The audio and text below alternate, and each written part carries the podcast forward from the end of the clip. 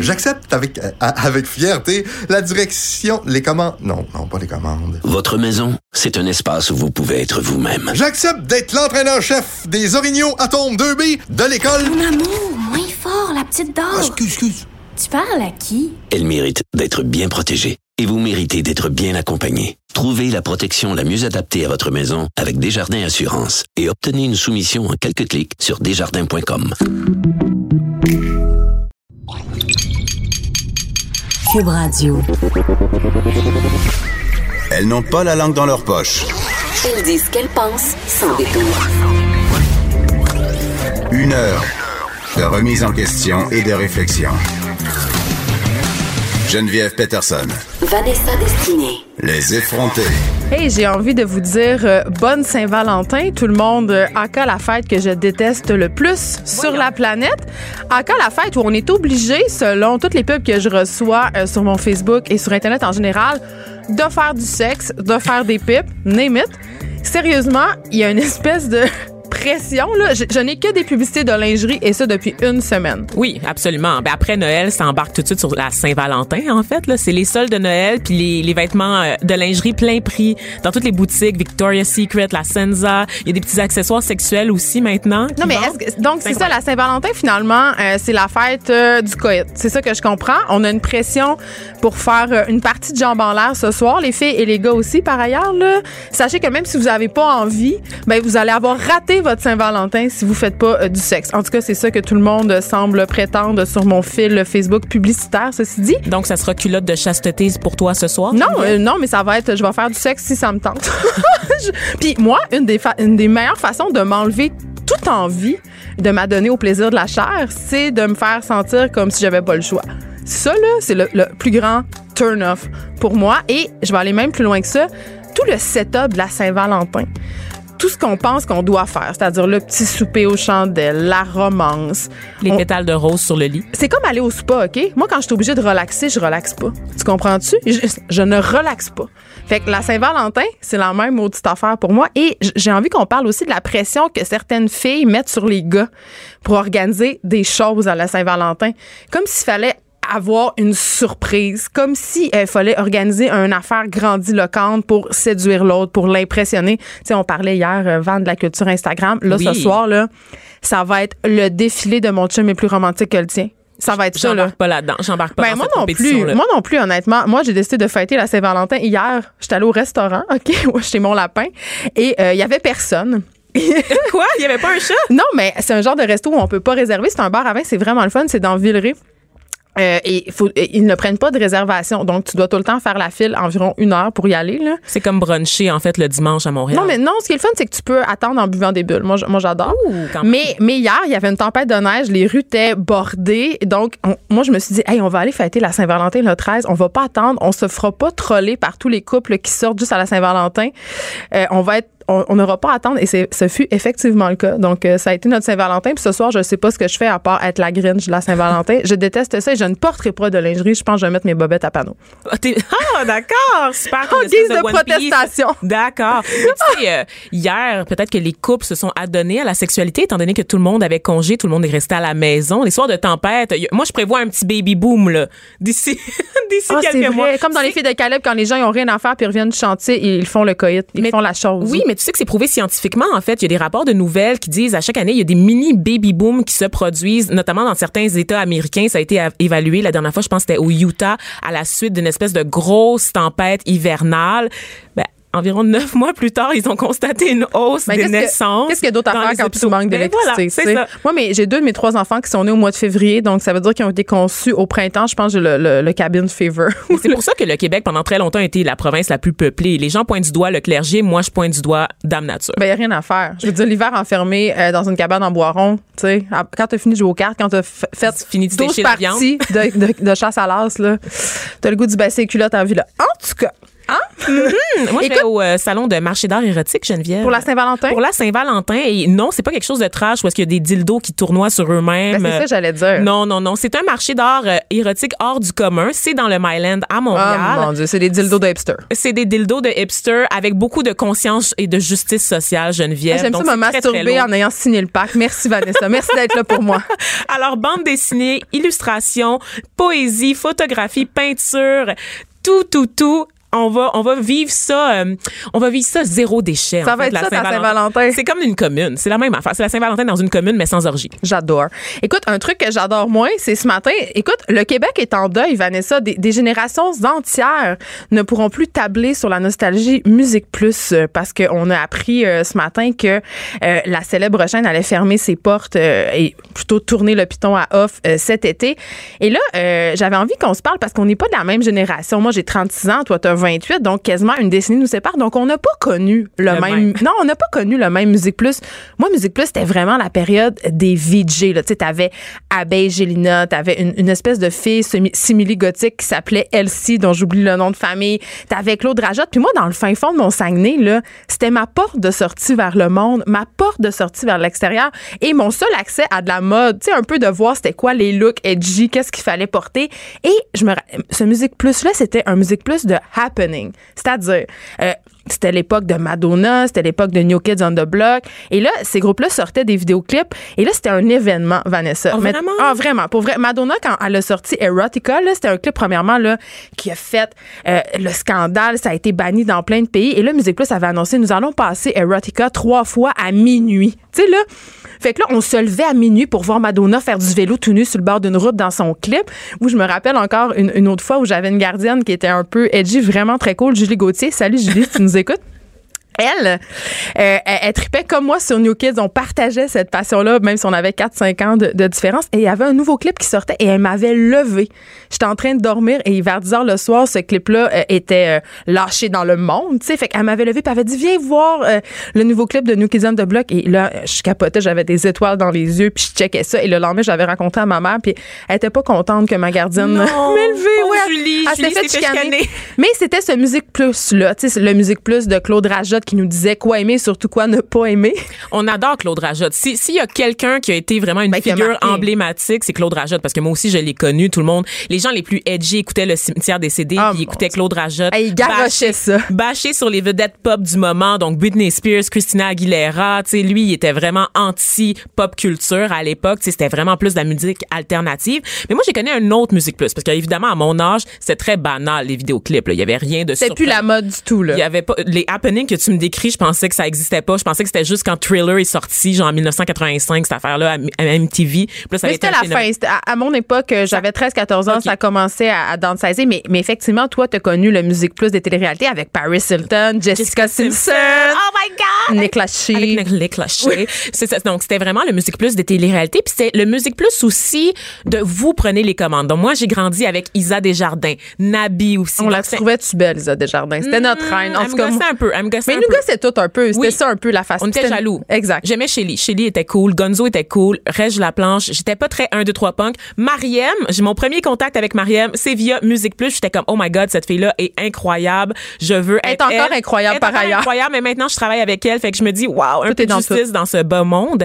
Mais surtout, Musique Plus, à mon époque, c'était le Musique Plus des événements. Donc, les Backstreet Boys qui viennent en studio puis qui, une armée de fans qui me font la rappelle. file Oui, pour le aller dans les locaux euh, sur Bleury et Sainte-Catherine. Donc, avoir une chance de rentrer dans la salle avec les VJ, les vedettes, ou encore de cogner sur les vitres avec des posters pour leur démontrer notre amour. Donc, ça, c'est le Musique Plus que j'ai connu. Le Musique Plus aussi de Plus sur commande où on pouvait appeler en direct à l'émission pour demander le clip qu'on voulait qu'il joue. Donc, c'était vraiment... Mais c'était était les déjà- balbutiements un peu de la culture participative des médias qu'on connaît maintenant grâce aux médias sociaux. Mais Musique Plus a été quand même un pionnier. Puis c'est une page d'histoire qui se tourne aujourd'hui pour Oui. vrai pour la culture du Québec. Puis on est un peu en mal. deuil. Ouais, mais en même temps, tu sais, on va être honnête, là, on regarde plus personne regardait Musique Plus. Donc ce qu'on lisait ce matin, c'est que ils ont, ils ont fait des études, pour- des études de marché. Mm. euh, puis effectivement, le lien qu'on a avec cette chaîne-là, c'est un lien de nostalgie. Puis à un moment donné, c'était juste rendu la télé-réalité. Ça a comme pris le dessus sur la programmation. La Puis, oui, parce qu'en je- 2017, le CRTC euh, n'obligeait plus Musique Plus à passer des clips. Là, ça a été un peu le clou dans le cercueil, le dernier. Et tu sais, quand, quand j'ai su que j'avais vieilli, Geneviève, quand j'ai commencé à aimer la programmation de Musimax, qui était genre la chaîne parente de Musique Plus,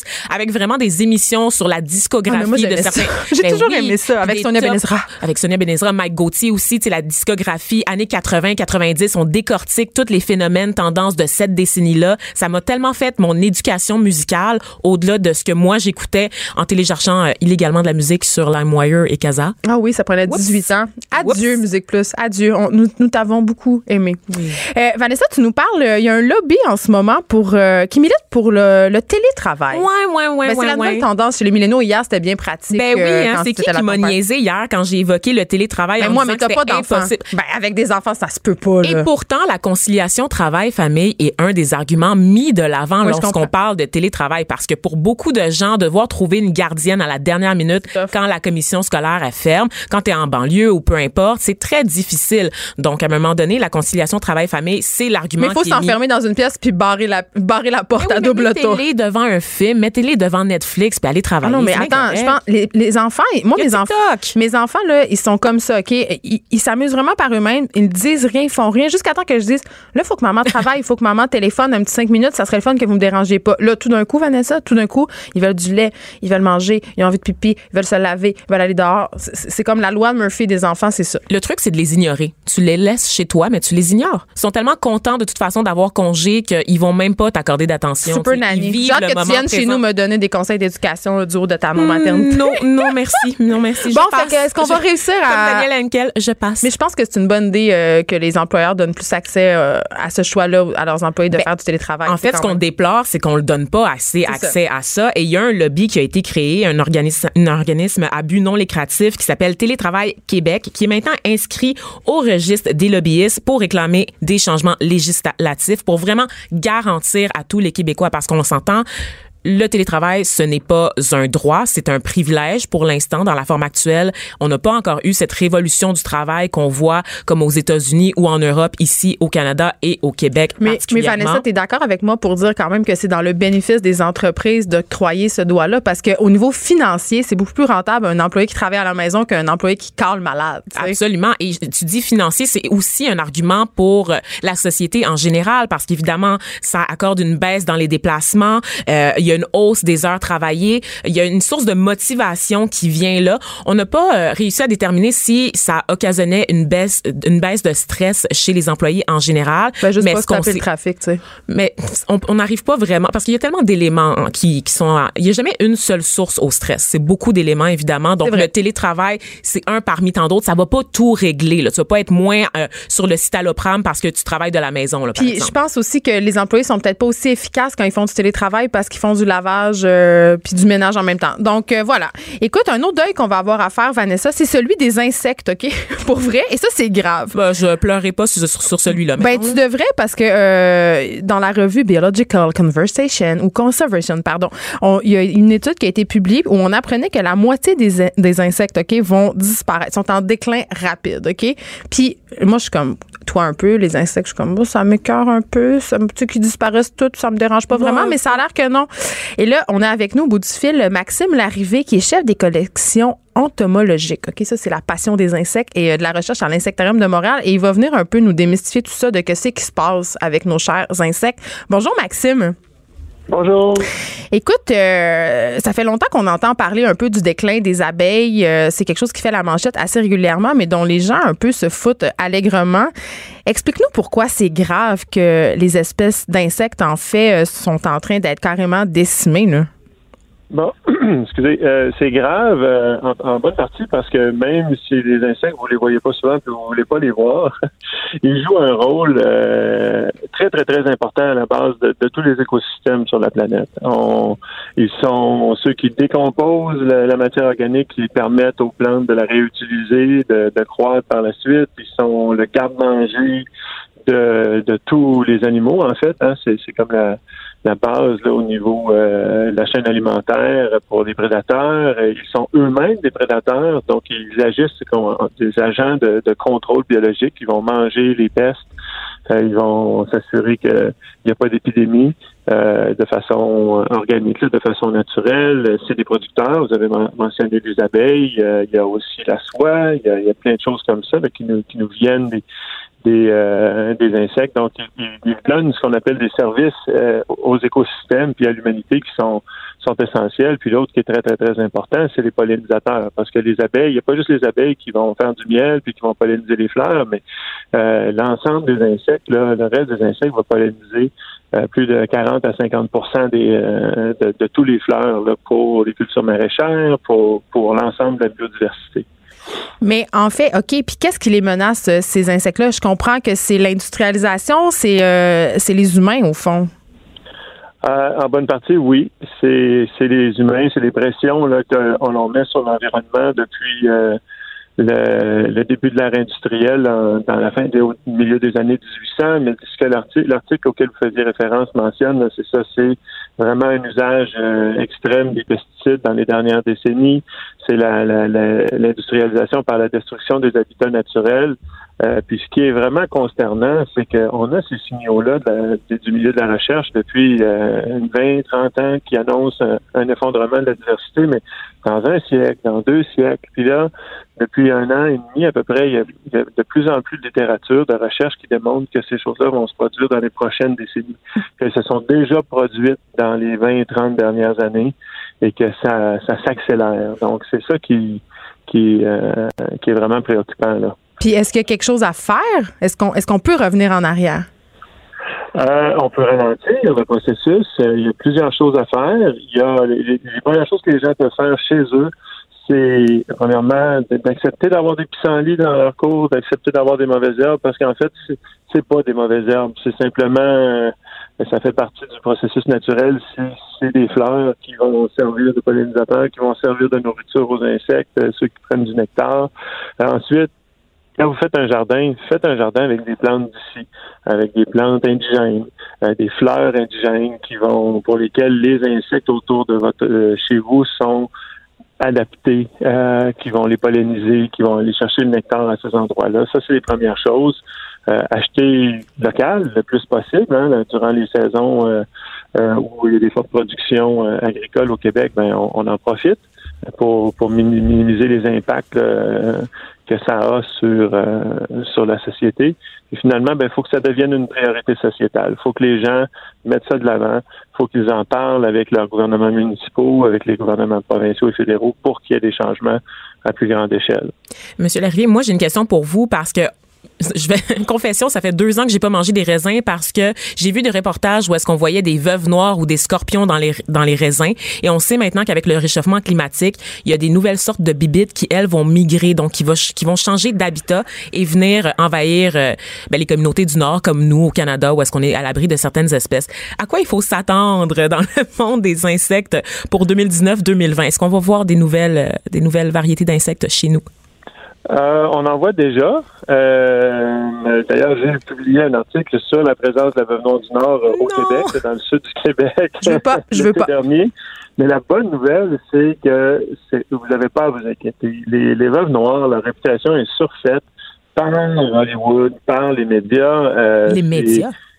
euh, ben, oui, parce que c'est ils sont pas dangereuses en fait. Il y a euh, y a une étude qui a été publiée il y a quelques années qui démontrait que sur 20 000 cas de morsures aux États-Unis, euh, de- d'espèces de veuves noires qu'on retrouve pas ici, qui ont un, un venin un petit peu plus toxique, euh, qui, qui a, en aucun cas il y a eu une mortalité, puis dans seulement 1% des cas sur 20 000. là, il y a, on a, on a eu une incidence où il y a eu une fièvre, des complications un petit peu, mais rien là, proche d'une d'une d'une mortalité. C'est quand même, euh, vraiment- C'est quand même pas le fun. Puis les scutigères, là, il y en a plein maintenant, là, les espèces de Ah, mille pattes les- de maison. Là. Ils viennent du Mexique puis ils a- remontent ici. Euh, Non, non, non. Il y en a toujours eu dans nos maisons, dans les endroits plus humides.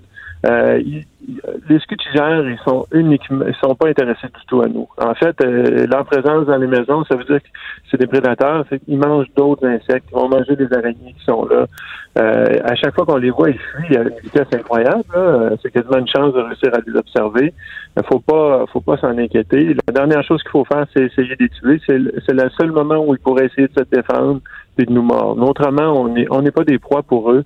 C'est la même chose pour les araignées. Les araignées n'ont aucun intérêt à, à, à mordre ou à attaquer un humain parce que les, araignées qui l'ont fait par le passé, ils sont ils sont pas reproduits. Donc ce comportement-là n'existe pas chez les araignées. C'est vraiment au moment où leur vie est menacée que là, elles vont euh, elles vont se défendre. Euh, souvent, c'est une morsure d'avertissement qui n'a pas de venin. Mais autrement, si on les laisse vivre, là, euh, il n'y a, aucune inquiétude à avoir. Elles, jouent le rôle que je mentionnais plus tôt là, de, d'agent de contrôle biologique en mangeant d'autres insectes. Écoute, euh, Maxime, j'ai des frissons d'horreur qui me parcourent la colonne vertébrale. Je vais laisser Non, les scutigères non. euh, en paix. On va euh, les épargner. On va les épargner. Dans mon sol, merci. C'était fort intéressant. Je, je me rappelle qu'il faut que je plante des fleurs bien de chez nous puis que je slack sur l'insecticide sur mon terrain puis que je vive bien avec mes pissenlits. C'est ça? Exactement. On vit en harmonie avec nos pissenlits, avec ce qu'on on appellerait des mauvaises herbes qui ne le sont pas. Puis on, on plante des belles fleurs indigènes qu'on apprécie euh, à l'extérieur. Merci Maxime Larrivée, euh, qui est chef des collections entomologiques et à la recherche à l'Insectarium de Montréal. D'ailleurs, j'adore aller à l'Insectarium. Allez-y avec vos enfants pour un peu démystifier les bébites. Absolument. Venez nous voir. Pas d'histoire de sacoche puis de rouge à lèvres. Du front, des idées, du crâne. Les effronter. Qui dit Saint-Valentin dit euh, sempiternel souper au restaurant. Euh, j'ai été serveuse dans une autre vie et j'ai officié à la Saint-Valentin à de nombreuses reprises. C'est toujours une soirée un peu particulière pour les restaurateurs et j'avais envie de recevoir un chef, un chef de restaurant que j'aime beaucoup. Maxime Morin est avec nous aujourd'hui. Maxime, allô? Bonjour. Euh, T'es chef du restaurant Le Chien Fumant qui, est- qui est sur le plateau, on peut dire ça. Oui, exactement. Qui est toujours qui est toujours plein. on peut peut jamais avoir de place, mais c'est parce que c'est excellent. Puis j'avais envie qu'on se parle parce que euh, pour vous autres la Saint-Valentin, c'est une grosse soirée. Vous prévoyez ça d'avance, puis si je veux une table ce soir, on oublie ça. Mais en fait, je pense que Saint-Valentin, c'est une grosse soirée pour tous les restaurants. Nous, on va diviser ça en trois services aujourd'hui, donc 5, 7, 9 et... À 5 heures du soir, il va y avoir déjà des gens? Ah, ça sera pas l'heure la plus occupée, mais ça va commencer quand même. Jusqu'à minuit. Mais est-ce qu'on se dit que les gens qui arrivent à 5 heures, c'est les gens un peu paniqués qui n'ont pas prévu de date? Parce que vous autres, vous envoyez de toutes les couleurs, là. Mais j'imagine qu'à 5 heures, c'est ceux qui vont venir euh, manger rapidement pour aller voir les téléromans après. là. Arc. Mais non. c'est pas ça la Saint-Valentin, là. On ne regarde pas de téléromans. Il fallait que tu dises pour aller à un spectacle, au cinéma ou aller profiter des plaisirs de la chair dans leur foyer. ouais, ça va être plus euh, la crowd de 7 heures, ça, pas celle de 5 heures. Celle Ah, de pour 5 vrai? heures, c'est celle qui se connaît depuis longtemps. là. OK, bon.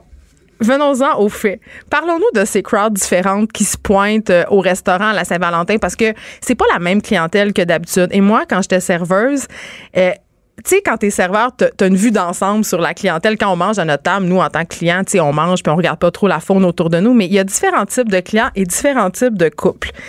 C'est quoi les genres de couples que tu vois à Saint-Valentin?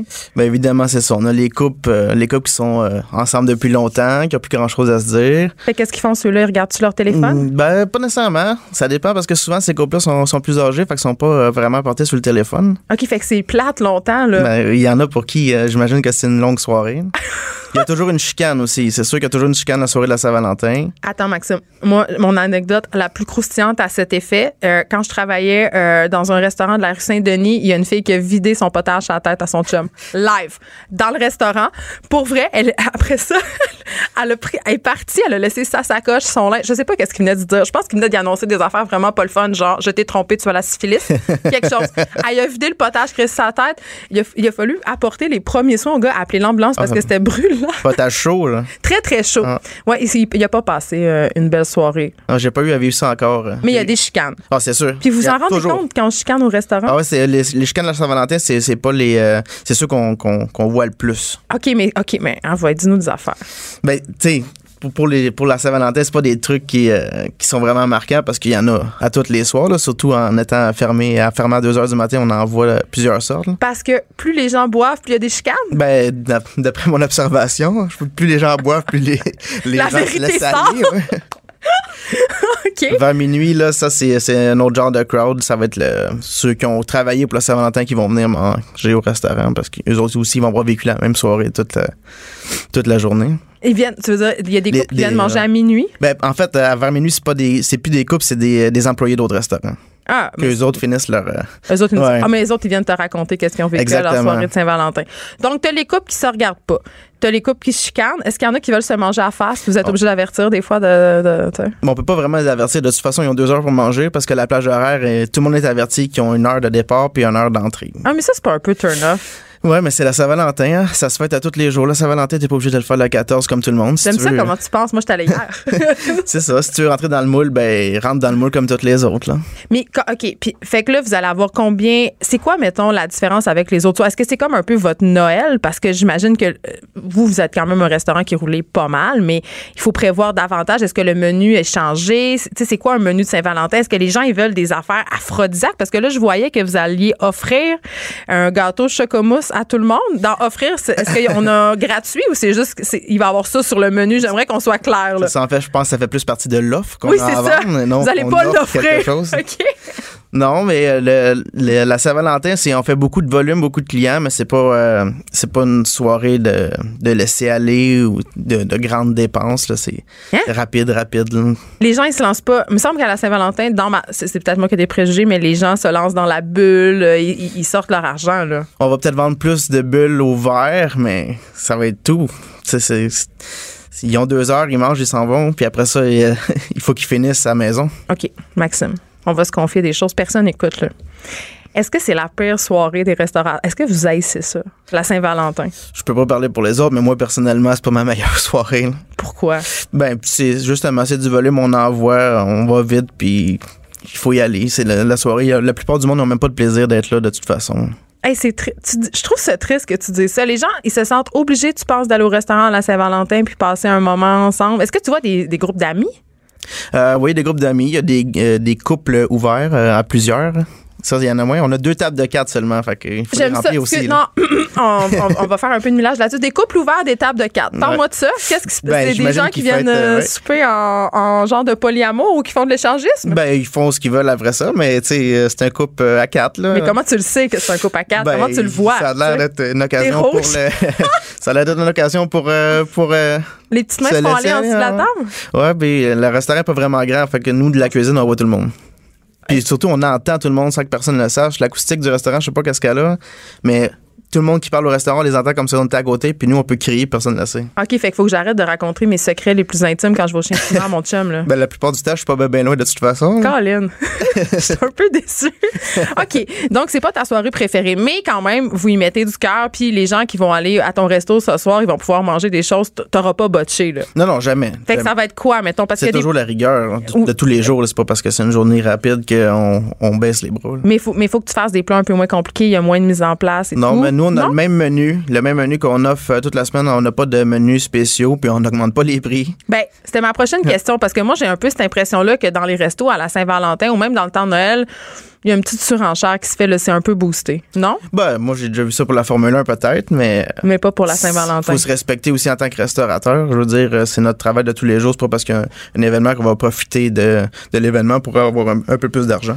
Maxime, tu as travaillé dans beaucoup de restaurants euh, très high à Montréal. Tu as travaillé au Joe Beef, au Liverpool House, euh, entre autres. Ça fait 10 ans que tu es au chien fumant. Parle-moi un peu, c'est quoi ta cuisine? Qu'est-ce qu'on peut manger quand on va au chien fumant? C'est quoi la table? Mais le chien fumant pour la cuisine, c'est c'est super dur, c'est super compliqué à décrire. Moi, je vois ça comme euh, c'est une cuisine qui euh, qui est qui, est changeante toutes les semaines, qui est influencée un peu par euh, par où je vais. Je voyage quand même beaucoup ces dernières années, fait qu'on peut voir les influences sur les sur le menu. Mais j'essaie de décrire ça. C'est pas une cuisine du monde, c'est une cuisine qui qui ressemble à Montréal. Montréal étant cosmopolite puis étant accessible selon toutes les différentes années puis les différentes cuisines, je me permets de refaire la même chose en restaurant puis app- appeler ça un peu une cuisine comme qui reflète Montréal. Avec une cuisine qui est métissée au fond. Et là, la semaine passée, tu m'as fait manger quelque chose d'assez incroyable, puis j'ai un peu ri de toi, OK? Parce que t'es. je raconte tout. t'es venu, t'es venu nous dire, hey, j'ai des tomates vraiment whack, euh, des tomates qui ont poussé à- au Mexique à Ouais. 2000 pieds d'altitude. Puis là, j'ai un peu ri en disant, hey, come on, là, on est-tu à Distasio, là? Des tomates qui ont poussé à 2000 pieds d'altitude, que c'est, ça va changer dans mon assiette. Et c'était extraordinaire. Pour vrai, il y avait. J'avais jamais goûté une tomate qui goûtait. euh, eh, les tomates ici sont bonnes euh, Ouais. en, en saison, mais c'est un goût très particulier. Parle-moi un peu de l'histoire de ces tomates-là. C'est quand même euh, rocambolesque, cette affaire-là. En fait, moi, j'ai eu la même réaction que toi. J'ai rencontré le- la personne qui a créé le- la race de tomates puis qui, qui, la, qui la met en marché. Que t'es t'es assis au bord, elle me raconte l'histoire, puis là, même chose. là, je dis, OK, des tomates, là, c'est... C'est des tomates, là, calme-toi. Fait que là, ça reste comme ça. Il dit, OK, je vais t'en envoyer une caisse. Il dit, OK. Là, ça fait comme quatre mois. À un moment donné, je reçois une caisse euh, FedEx. C'est qu'est-ce que je reçois par FedEx? J'ai rien commandé. C'est une caisse de tomates. Je dis, bon, le packaging est super laid. Ça ressemble à des. Ils sont emballés individuellement. Ça ressemble à des trucs d'épicerie. Je dis, bon, vous savez, j'ai rien à perdre. Je l'ouvre, puis là, la découverte qu'il a fallu que. Il a fallu que j'en goûte. Ouais. Mais c'est des tomates quand même cultivées à 2000 pieds d'altitude. ouais, qu'est-ce, que ça change de l'altitude, tu le sais-tu? L'altitude, c'est ça permet la concentration ce que, de ce que j'ai compris dans le dans le sol qui est différent pour euh, c'est pas la seule place au Mexique qui font ça, il y a aussi comme en- au Colorado qui, qui élève des, des trucs euh, en altitude, ça, ça permet la concentration pour le sucre. Ah, c'est pour ça que ce fameux goût sucré. OK, je savais pas. C'est super. Euh, Il y a des vraiment classiques au chien fumant que les gens peuvent goûter s'ils vont manger là ce soir. Puis en général, la côte de bœuf euh, pour deux, célèbre. Côte de bœuf, côte de veau, on a le, le papa puis le bébé. Le- Arc! Mais c'est très. La, moi, la côte de veau avec les petites pâtes sur le dessus, euh, c'est mon grand euh, best. Et là, sujet intéressant, pour ceux qui veulent éviter à soir, de toute façon, euh, il n'y a plus de place ce soir. Si vous voulez y aller, vous oubliez ça. Euh, vous servez des brunchs, Mais on pense mettre euh, des sièges à l'encan, il y a moyen peut-être euh, des sièges à l'encan? Ouais, Euh, ça, ça va battre un couple contre l'autre, euh, on va Ah, donner ça m'intéresse. Ah, ouais. Ça m'intéresse. Euh, vous offrez aussi des brunchs, puis c'est drôle parce que vous avez des œufs d'autruche. Et ça, euh, pour ceux qui ne savent pas, là, un œuf d'autruche, c'est environ gros comme un melon d'eau et ça prend comme un marteau puis un pic pour casser ça. Là. Ouais, c'est un long processus. Là. J'ai une technique avec une, une drill, après ça une scie, parce que j'essaie de pas casser les coquilles pour les garder tant qu'à les avoir. Puis je fais venir ça de cette merde sur le lac. Mais en fait, je fais pas venir. Il faut que j'aille chercher moi-même. Ils livrent pas. Puis euh, c'est ça. Je sens ça pour le brunch. C'est pour quatre personnes. Mm-hmm. Mais c'est quand euh, même un toutes les statement. Est-ce que c'est Ah vraiment bon ou c'est plus pour le, le show d'avoir. Parce que c'est sûr que ça s'en jette d'apporter ça à la table puis que c'est le fun, mais est-ce que c'est vraiment bon? Mais c'est oui, c'est vraiment bon. C'est sûr que ça flash, ça a 15 pouces de large. Ce qui arrive avec l'œuf euh, d'autruche, c'est que ça va goûter la même chose que l'œuf de poule, sauf que quand on va prendre une bouchée de blanc, ça va être une bouchée de blanc complète. Quand on prend une bouchée de jaune, c'est une cuillère remplie de jaune qu'on mange. C'est pas seulement un petit peu de jaune euh, trempé dans le pain. là. OK. Euh, je peux pas euh, t'avoir avec moi puis pas parler euh, de la mode, ben pas de la mode, mais du virage un peu que vous avez pris puis que tout le monde a pris en fait euh, de diminuer un peu la viande parce que le chien fumant à ses débuts c'était des portions assez grosses. Tu sais c'était très viande puis j'aime pas ça dire ça mais c'était très cuisine de gars. Ouais, tu sais. Ouais, ben c'est comme ouais, il y a des filles qui aiment la viande évidemment, j'en suis. Euh, mais quand même, de plus en plus sur la carte, vous offrez des légumes. Est-ce qu'en euh, restauration, des légumes comme plat, je veux dire, là, tu sais, Oui. en restauration, est-ce qu'il y a une tendance en ce moment, puisqu'on voit ça le pousser à Montréal des restaurants plus sur le légume, euh, c'est une demande. C'est quoi votre réflexion par rapport à tout ça? Mais juste en se fiant aux chaînes qui ferment puis qui ouvrent, plus, plus ça va, plus les chaînes de mauvaise qualité vont fermer. Je dis pas de mauvaise qualité, mais plus de junk vont fermer, plus il va y avoir de, de, chaînes vegan qui vont ouvrir. Ça, jamais t'aurais pu penser à ça il y a 10 ans. Moi, mon alimentation au courant des années elle a changé, donc le menu en était affecté. J'ai commencé à manger euh, moins de viande, plus de poisson, plus de légumes, à le découvrir puis à le travailler exactement comme un, comme un plat et non comme un accessoire. Puis il y a une question de coût aussi, j'imagine, parce que le coût de la viande rouge, entre autres, a explosé Ouais. ces dernières années. Surtout l'été, ça fluctue même de, de l'été à l'hiver. Quand c'est la saison des barbecues, le bœuf devient toujours plus cher. Puis est-ce que tu as de la misère à te fournir? Tu sais, par exemple, tu me parlais l'autre fois de la côte de veau. euh, tu sais, c'est les petits producteurs et tout. Toi, tu, tu portes attention à ça, de, de, de acheter localement. Tu sais, c'est au cœur de ta démarche en cuisine. Comment ça se passe? Ben, tous mes produits, en fait, euh, sont d'un producteur attitré, except euh, peut-être le bœuf, là, que j'ai pas le choix de faire affaire avec un, un- un broker. Mais tous mes autres producteurs, je les connais personnellement, puis je peux les appeler, puis euh, je peux... euh, tu sais, mon, mon fournisseur de poissons, on se parle peut-être à toutes les deux semaines, parce que lui, on marche à l'envers. C'est lui qui me dit qu'est-ce qu'il y a, puis c'est moi qui fais quelque chose avec. C'est pas moi qui commande pour faire le menu euh, selon ce que je veux faire. En terminant, euh, j'ai envie qu'on. Je sais pas si on va être capable de répondre à cette question-là ensemble, mais le chien fumeur, ça fait longtemps que ça existe. C'est quand même une institution, là, on peut dire ça. Qu'est-ce qui fait que c'est tant difficile de durer en restauration puis que les restaurants ont en majorité une durée de vie de 5 ans? Au bout de 5 ans, il y en a beaucoup qui ferment. Il y a beaucoup d'appelés, peu d'élus en restauration. Euh, moi, je pense que c'est assez simple. C'est euh, la rigueur puis la vision. Faut, faut pas déroger puis il faut continuer. On est encore là, euh, moi et mon associé, à tous les soirs euh, jusqu'à la fin. C'est peut-être ça qui a fait la différence. Parce que vous 10 êtes ans. présent en salle. Tu, tu penses que ça fait une différence? Ben, pas non, non seulement en salle, dans le jour, dans la, dans la préparation, en salle, avec les clients, c'est c'est un encadrement global. On n'est pas détaché du, du restaurant. Tant qu'on ouvre un restaurant, on va travailler dedans. Puis il n'y a pas une question de coût aussi à un moment donné parce que justement le coût de l'assiette a explosé. Il y a des gens qui, tu sais, au niveau de la gestion, est-ce que ça peut faire partie des défis ou?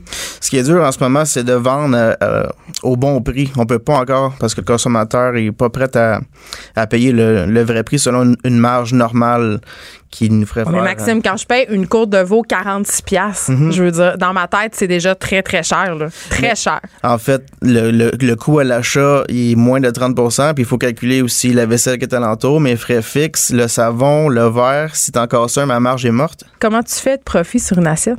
Environ? Maximum, maximum 30% Fait que si, mettons, le serveur pète un verre dans la soirée ou De s'il 20 échappe une c'est assiette, ma marge. c'est. Ouais. Si, si quelqu'un. Ben, une assiette, c'est, sont quand même solides, là, mais un verre, c'est, c'est 8 à 12 si, euh, si on en échappe un, un, deux, c'est fini. T'as plus de marge de profit sur Ben, ton sur, assiette. sur un plat. Peut-être pas sur le, le repas total, Non, mais, ça va vite. plat. Ça va vite. Fait que c'est pour ça, finalement, que les gens ont de la misère à stoffer. C'est parce que la marge de manœuvre est excessivement mince puis que la marge de profit aussi n'est pas si grande que ça. Fait que t'as pas beaucoup de place à l'erreur. Non, sur la bouffe, la marge de profit, c'est, euh, vraiment faible. Ben écoute, Maxime Morin, merci d'avoir été avec nous. J'espère que tu vas passer malgré tout une belle Saint-Valentin en compagnie de ta clientèle. Puis moi, je vais aller bruncher en fin de semaine. Parfait. On se voit dimanche. Ouais. L'actualité vue autrement. Pour comprendre le monde qui vous entoure. Les effrontés. Alors, comme à chaque jeudi, on est avec euh, Caroline Murphy, notre patineuse en chef, mais aussi la chef euh, du sac de chips. Hein? Voilà. T'es Mais j'aime mieux le premier titre, je pense. Ben, Patineuse en chef. hey, est-ce que est-ce que tu as déjà pensé dans ta vie, Caroline, que tu serais payée pour faire des potins? Est-ce que c'est pas le rêve de toute, de toute patineuse? Oh Seigneur, oui. Puis est-ce que tu sais c'est quoi mon, mon parcours à la base? Non, je sais pas c'est quoi ton parcours. Est-ce que tu as étudié en finance? Qu'est-ce qui se passe? T'as été Non. détourné? Un petit peu plus proche, mais quand même, j'ai étudié en journalisme international. Ah, mon Dieu. Hein? Tes, tes amis doivent tellement te snobber. Mais mes amis m'écrivent des fois pour savoir comment ça va. Mais ils me lisent tout en cachette. C'est ça qu'il faut savoir, dans le fond. Ah, moi, je- moi, j'assume mon potin. Moi, je lis le Ah, toi, potin. c'est pas en euh, cachette partout. Là. Non, moi, je, je suis une patineuse euh, vraiment assumée, puis je lis. euh, ça me détend, j'aime ça, puis euh, je trouve que c'est une bonne façon de passer le temps, ça, puis le magasinage en ligne. hey, j'avais le goût, euh, moi, ben, moi aussi, j'ai un potin, mais c'est pas un potin. Ben oui, vas-y c'est, un, c'est un- c'est un truc de l'Internet que j'ai vu euh, passer cette semaine, puis je savais que ça te ferait rire, j'avais envie d'en parler avec toi. Est-ce que tu connais euh, le mouvement Balance ton port, euh, qui est pas très drôle? là? C'est un mouvement euh, qui a été lancé en France l'année dernière dans la foulée du MeToo. C'était pour dénoncer en fait les cas d'abus, d'agression sexuelle, dénoncer des gens. Et il y a une mère qui a un sens de l'humour peut-être un peu douteux, disons-le, qui a lancé un mouvement sur Internet qui s'appelle hashtag Balance ton pouls.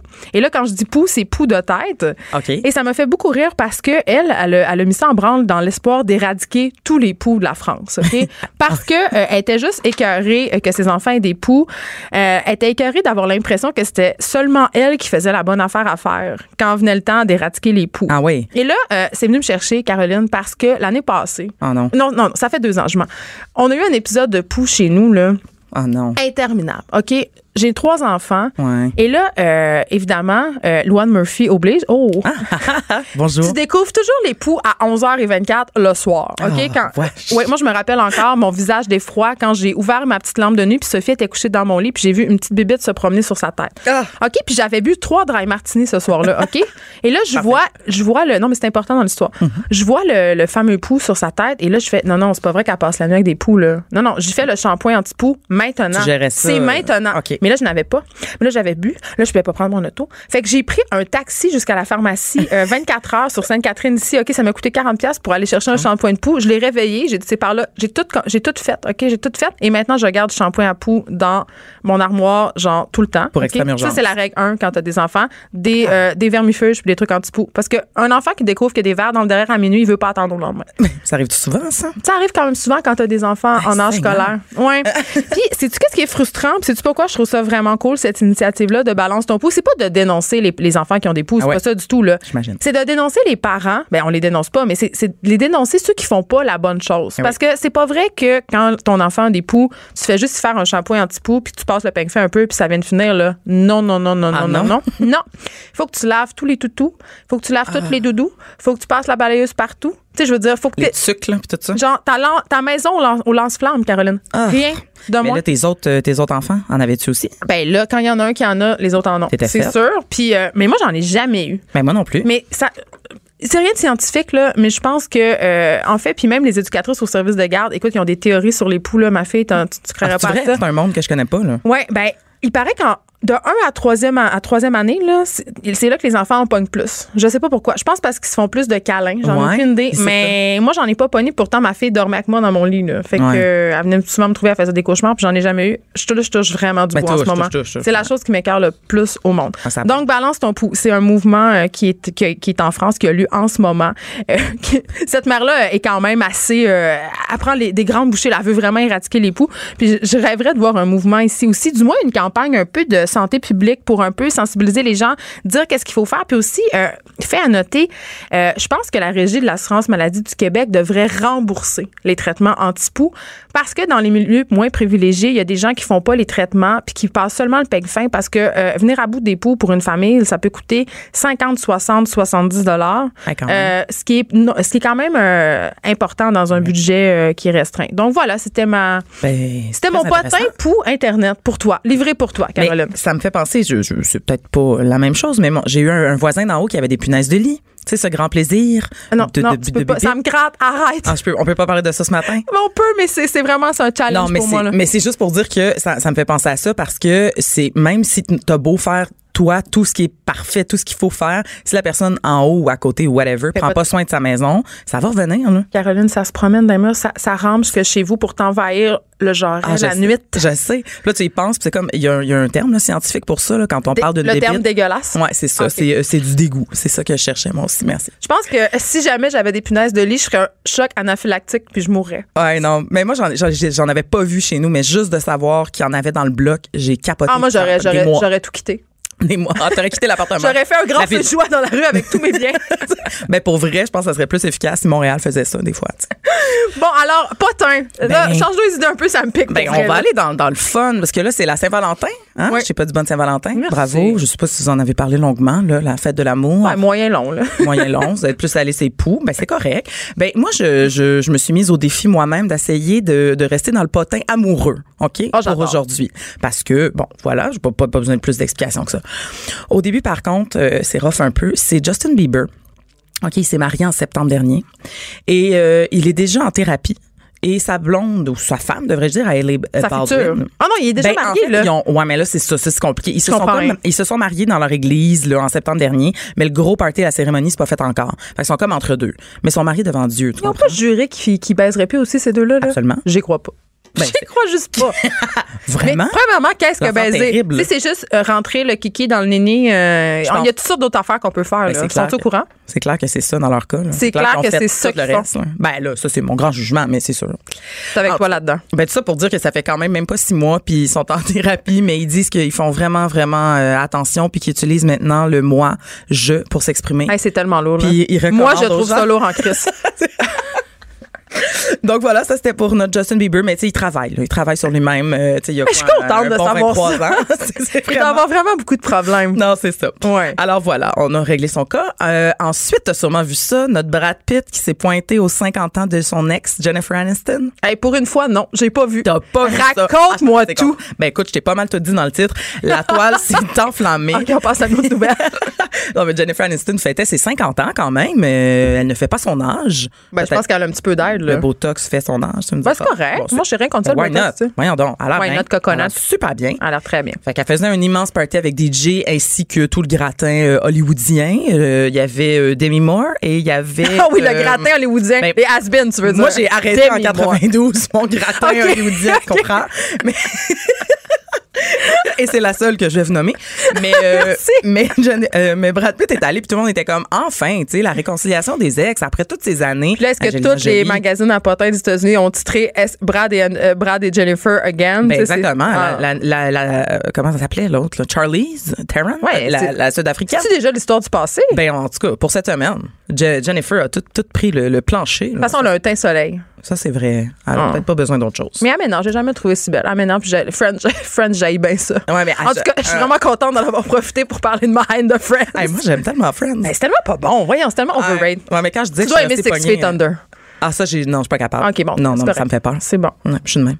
Euh, ensuite de ça, là, on tombe dans le, le, le deep. le triste. Ah, Euh, ben, Marie-Pierre Morin et Brandon Prost, attention. obligés de passer la Saint-Valentin séparés cette année, Geneviève. Tu me niaises. Non. OK? Et là, c'est pas facile. C'est parce que euh, Marie-Pierre Morin est à la première euh, de son film de Denis Arcand euh, à Paris, alors que Brandon Press est ici. Mais qu'est-ce qu'ils vont faire? Ben c'est ça, je sais pas. C'est pour ça que j'ai pris une voix euh, plus creuse là, pour ce moment-là. Mais c'est, euh, euh, elle rigolait. En fait, elle disait qu'elle allait passer à Saint-Valentin avec Jessica, c'est sa maquilleuse à Paris. Mais qu'est-ce qu'ils vont faire? Ah ben ça. Est-ce que Marie-Pierre, elle a déjà entendu parler de FaceTime? Ah Seigneur, probablement. Brandon Press a quand même joué au hockey là. C'est ça. euh, Ils ont dû faire du sexe à distance. On va pas se mentir, là. Ben là, je leur souhaite. Ben oui. Il était pas là pendant des mois. C'est ça. Je pense qu'ils sont capables de gérer une petite Saint- Saint-Valentin éloignée euh, l'un de l'autre et même que ça va peut-être raviver euh, la flamme. Mais j'en profite, on parle de Marie-Pierre Morin, puis elle fait une collaboration avec, euh, on parlait de lingerie tantôt, puis je chialais un peu, mais j'adore la lingerie. elle fait une, une collaboration avec Blush Lingerie, qui est une compagnie de lingerie qui est, pour vrai, là, allez voir ça. C'est très beau, c'est très classe et euh, c'est une lingerie qui fait la promotion de la diversité. Euh, puis c'est pas non plus, euh, j'aime pas dire ce mot-là parce que c'est slut shaming, là, mais c'est pas trop guidoune. Hein, vous comprenez? Ce que je veux dire? là? C'est pas une affaire Victoria's Secret avec les totons jamais en dessous du menton. Là. C'est, c'est de la lingerie vraiment le fun. C'est très beau. Donc, euh, elle, elle a une collection, euh, Marie-Pierre Morin, euh, pour la Saint-Valentin, puis c'est très beau. Je voulais Ben, dire ça. C'est les, les fleurs que je lançais euh, à Blush et à Marie-Pierre Morin, Ben, que j'aime beaucoup. Mais si jamais vous êtes fâché contre la lingerie, euh, on a sorti hier dans le sac de chips euh, les 11 choses qui gossent. Mais on la- peut mettre une lingerie. jaquette aussi à Saint-Valentin, hein, juste te dire. Ben mettez ce que vous voulez. C'est ça. Seigneur. Moi, c'est le message que j'aimerais que le monde. Mettez ce que vous voulez, c'est quand même drôlement dit. Mais OK. OK, excusez, excusez. Ensuite de ça, euh, ça, ça c'est un point positif. J'aimerais que tu devines. Ben à moins que tu l'aies vu oh, déjà. un jeu, me j'aime ça. OK. Hilary Duff. Bon. Qui? Hilary Duff. Ah, c'est la fille pas belle avec des cheveux blonds, là? Exactement. OK, OK. Franchement. Quoi? J'ai dit exactement. mais Franchement. C'est pas fin, ça. Honte à nous. Hey, honte à nous. Alors, pour souligner la fête des amoureux, la Saint-Valentin, elle a reçu son cadeau d'avance. Et là, j'aimerais euh, que tu essaies de deviner de quoi il s'agit. C'est quoi son chum a contribué à son REER? Et non, mais c'est effectivement un cadeau qui vient de son chum. Donc, tu as déjà Ah, euh, un premier. je chauffe, je brûle. un premier indice. Euh, je te dirais que tu as cinq questions pour arriver, pour pas que ça soit trop long. Après cinq questions, je vais t'enligner, là, si t'es pas, si pas OK, rendu. fait qu'il faut que je devine c'est quoi le Oui. cadeau. Ben, Il faut que tu. OK, est-ce que c'est en lien avec euh, justement de la lingerie? Non, oh Seigneur, non. Ah, c'est plate? Est-ce que c'est un cadeau plate? Est-ce que j'aurais aimé ça avoir ce cadeau-là? Oh. C'est beaucoup de questions, là. J'ai-tu épuisé toutes mes Je je suis questions? pas sûre, tu serais contente d'avoir ça, mais c'est définitivement pas plate. OK, c'est-tu un cadeau qui vaut très, très cher? Euh, je- c'est pas, pas donné, c'est pas donné. C'est un char? Non. Hey, là, c'est un enfant? Je t'en laisse deux autres. Non, c'est pas un enfant. C'est un condo, c'est un voyage. Je donne un enfant cadeau. Tain, toi. Non, alors, euh, c'est vivant? Ça, ça va mon c'est un chien, là. Arc. C'est un- ça? Bon, OK, c'est pas un chien. Je te le donne en mille. C'est un chat sphinx? Non, ah, franchement, Ah, ça, ça aurait personne été veut ça sauf toi. C'est un alpaga, Geneviève. c'est quand même cool. La chef qui crache. L'espèce de chameau. Exactement. Ça ressemble à un lama. Mais où tu le mets, mettons? tu le Alors, mets sur ton balcon? Pour le moment, il vit sur une ferme d'alpaga. et il est comme un peu loué. Mais tu sauras que ça existe au Québec aussi, dans Charlevoix. J'y pense. non, non, tu peux aller là et tu le gardes. Bon, euh, eux, ils vont rester en pension parce que pour le moment, ils sont pas grillés là, pour s'occuper d'un alpaga. Mais pourquoi as-tu émis le désir? As-tu parlé son amour des alpagas quelque part? Ben, d'après moi, oui. Ben là, sérieusement, je lui souhaite là, parce que tout ce qu'elle dit, c'est qu'elle est très contente. Le bébé s'appelle Yvan. Mais c'est un animal à longue langue. C'est dégueulasse. ça crache, c'est vraiment poilu, mais c'est cute. Elle va se faire des chandails. Sur son compte Instagram. Tu je morve littéralement. Non, mais tu peux faire des bas. Moi, je connais quelqu'un qui a adopté un alpaga de, de Charlevoix et euh, ça produit beaucoup de laine et ça produit de magnifiques Non, mais attends, il a adopté le fait vivre où, là? Des bas, tu peux t'en acheter au Simons, là. Comment? ouais. Pour Hey, vrai, pas besoin d'avoir un là, alpaga tu peux pour dire ça. que ça vient de ton propre alpaga. C'est bien mieux. Ah, moi, j'ai pas de fierté à. Mais, Mais j'avoue que j'ai déjà voulu me euh, tricoter un chandail avec les poils de mon collet. Parce que ça se peut. Mon éleveur de collet faisait ça, elle tricotait. à- Je sais. Il y a vraiment des gens qui ont pas de vie. Je sais plus quoi faire comme face. Ça n'a pas de bon sens ce que tu viens de dire. Mais on est à la radio, fait qu'on les voit pas tes faces. Ça tombe super bien. Mais, Mais elle, elle, mais- elle roll littéralement depuis trois minutes. Mais Seigneur. OK. T'as-tu d'autres choses pour moi? Parce que l'alpaga, c'était pas fort. OK, parfait. Euh, bon, euh, il y a Alexandre Champagne, Ah, l'ex yes. de Marie-Lou. Ça, je le sais. Oh! Ah, ça, tu le sais, hein? oui. Il nous a présenté sa nouvelle copine. En fait, c'est pas sa nouvelle copine. Ça fait un an qu'il est Ça fait un an qu'elle cache. Ça fait un an qu'elle cache. Puis là, il nous mettait des espèces de photos floues là, sur Instagram. On était Ah, comme, qu'est-ce que c'est il ça? semait le là? mystère. Tu sais, je sais pas si toi tu fais ça, mais tu sais, les gens qui mettent des photos de leur enfant, puis ils mettent comme une grenouille dans leur face. Je Ou suis est de tellement contente que t'en parles. Mais Ben what oui. about ne pas le mettre, ton enfant, si ça te gosse tant que ça? Prends une photo de ton petit repas, faites quoi? Mais pourquoi ton enfant avec une grenouille? Je vais te l'expliquer pourquoi, Caroline. Murphy. C'est parce que tu veux profiter du fait d'avoir beaucoup, beaucoup de petits vêtements commandités pour ton enfant. C'est Fait que tu mets une pomme d'en face. Puis tu as quand même le privilège de pouvoir faire de la pub puis avoir toute ta garde-robe, ta poussette bougabou fournie, tous tes petits jouets de Maman Hipster de Montréal, Ah, tous tes hein. petits kits qui matchent avec ton enfant. Fait que, tu sais, c'est c'est ça la raison. C'est vraiment ça. C'est plate. C'est fatigant. Ben, on avait une discussion sur euh, les enfants qui euh, réclament à leurs parents d'arrêter d'être sur les médias sociaux. là. Oui, certainement. Ben, c'est quand même un débat intéressant, cela dit. Ben, cela dit, oui, mais je veux dire, si tu veux pas mettre ton. Tu sais, l'enfant avec la pomme d'en face, mets-le pas. Mets-le Ouais. juste pas. Non, Moi, ça. me gosse. Revenons à la base. C'est ça. Exactement. Puis l'espèce de cultivons le mystère, puis on va mettre un petit.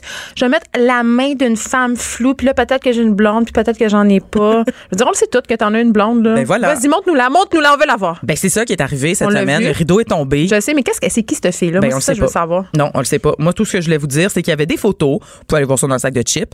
On voit son visage, enfin, de face. Il y a des yeux, il y a une bouche, tout est là. Puis on voit aussi qu'ils consomment du Perrier puis du chocolat. C'est vrai, ça? Oui, ils ont comparé leur amour. Ils ont dit on est aussi divertissant que. un duo de un duo, de ouais. Je sais pas c'est quoi ce duo-là. Ils ont l'air de faire beaucoup de plein air, euh, Alexandre Champagne et sa nouvelle conquête. Je sais pas si ça y prend euh, 30 fois avant de changer sa tête de lit parce que ça me faisait rire cette semaine. Marilou a fait une sortie sur Instagram. Elle postait une photo de sa tête de lit D'accord. avec euh, tout euh, plein de cadres hipster au-dessus de sa tête de lit. Et là, elle disait Ah mon Dieu, je suis tellement contente parce que là, j'ai enfin trouvé l'arrangement parfait pour ma tête de lit. Puis j'ai environ changé d'idée 72 fois. Moi, j'ai trouvé ça lourd. Puis j'ai trouvé que peut-être. Alexandre Champagne était enfin délivré. Puis que c'est Ah. pas pour rien qu'il était parti en voyage faire du plein air. Il était carré des cadres. Là. Ah, Seigneur. Il était carré. On t'a réglé ça. On t'a réglé ça. Ouais. Elle a pas l'air de s'intéresser aux cadres. Bravo. Non, il y a eu un changement. Il y a eu une évaluation. Une évaluation. Une évolution, on dit. Merci, j'aime bien. Une chance, t'es là. Euh, Est-ce que. Ben là, j'aimerais terminer avec une bromance. Oh, j'adore. Alors, il y a une nouvelle bromance dans l'air euh, qui est pour le moins surprenante. C'est entre Richard Martineau puis Benoît Dutrisac, c'est ça? Celle-là, elle perdure. là. Ah. Celle-là, celle-là, euh, elle a connu des hauts et des bas, mais elle existe tout le Là, ils temps. sont dans un haut, là. Là, ils sont clairement. dans un haut. mais non, euh, je te parle bien évidemment de Yannick Nézet-Séguin. Oh, le Hein? chef d'orchestre. Le chef d'orchestre, Montréal Métropolitain. Ainsi que Bradley Cooper. C'est étonnant. Je dis- Bon, Tu me suis pas? non, je suis jaloux. Non, non. Ah, je- en ce ah, moment, je suis morte ça. de jalousie. Là. Je, Je sais. je parle pas puis je te fusille du regard. Comment tu peux briser mon cœur? Ben là, de Bradley, là. Tout le monde sait que je vais épouser Bradley. Ah, ok, je comprends. T'as capoté sur Je lui. suis érotomane sur Bradley. Il m'aime, puis on va convalescer juste une note. Il m'a tout promis. Tu sais, quand il parle français, Je vais aller m'asseoir dans sa chambre, comme la femme de Kevin. c'est là que je suis. franchement, Geneviève. Non, mais je suis pas menaçante, j'ai une voix douce. Oui, c'est ça. Tu veux pas y faire peur avec ton amour. C'est ça qui arrive. Alors, euh, non, mais en fait, c'est que euh, Bradley va jouer dans un film sur euh, la vie du compositeur Bernstein. Alors, il est allé passer du temps avec Bradley, avec, euh, pardon, avec Yannick Nézet-Séguin. Yann. Pour, ben, Yann, voilà. Yann Nézet-Séguin, comme on l'appelle. Pour, euh, voilà, prendre ses habitudes, prendre son, son look. Et là, ils ont passé un mois ensemble. C'est Ben là, des ça va amis. faire, ça Ben va non. faire, non. Romance. Voilà. Tu as brisé mon cœur, Caroline Murphy. C'est toujours un, un plaisir de t'avoir avec nous. On peut lire tous ces beaux potins sur le site du sac de chips. N'ayez pas honte, les amis. Allez-y. D'aimer le potin. Ça fait, ça, ça, ça fait sécréter de la sérotonine. Exactement. Ça nous détend. Puis on aime euh, ça. On, est on les a, les statistiques. On le sait que vous les lisez. Fait que, Hey, pour vrai, on va se le dire. là, on va c'est se le les dire. textes les plus lus. Là. assumez-le. Les potins plus grands que le PAC, plus grands que les le conflit israélo-palestinien. C'est- triste, mais c'est ça quand même. Qu'est-ce que tu veux faire? Écoute, euh, merci euh, Caroline, merci à tout le monde d'avoir été là. Il y a Richard Martineau euh, qui suit dans quelques instants et nous, on se retrouve demain de 9 à 10.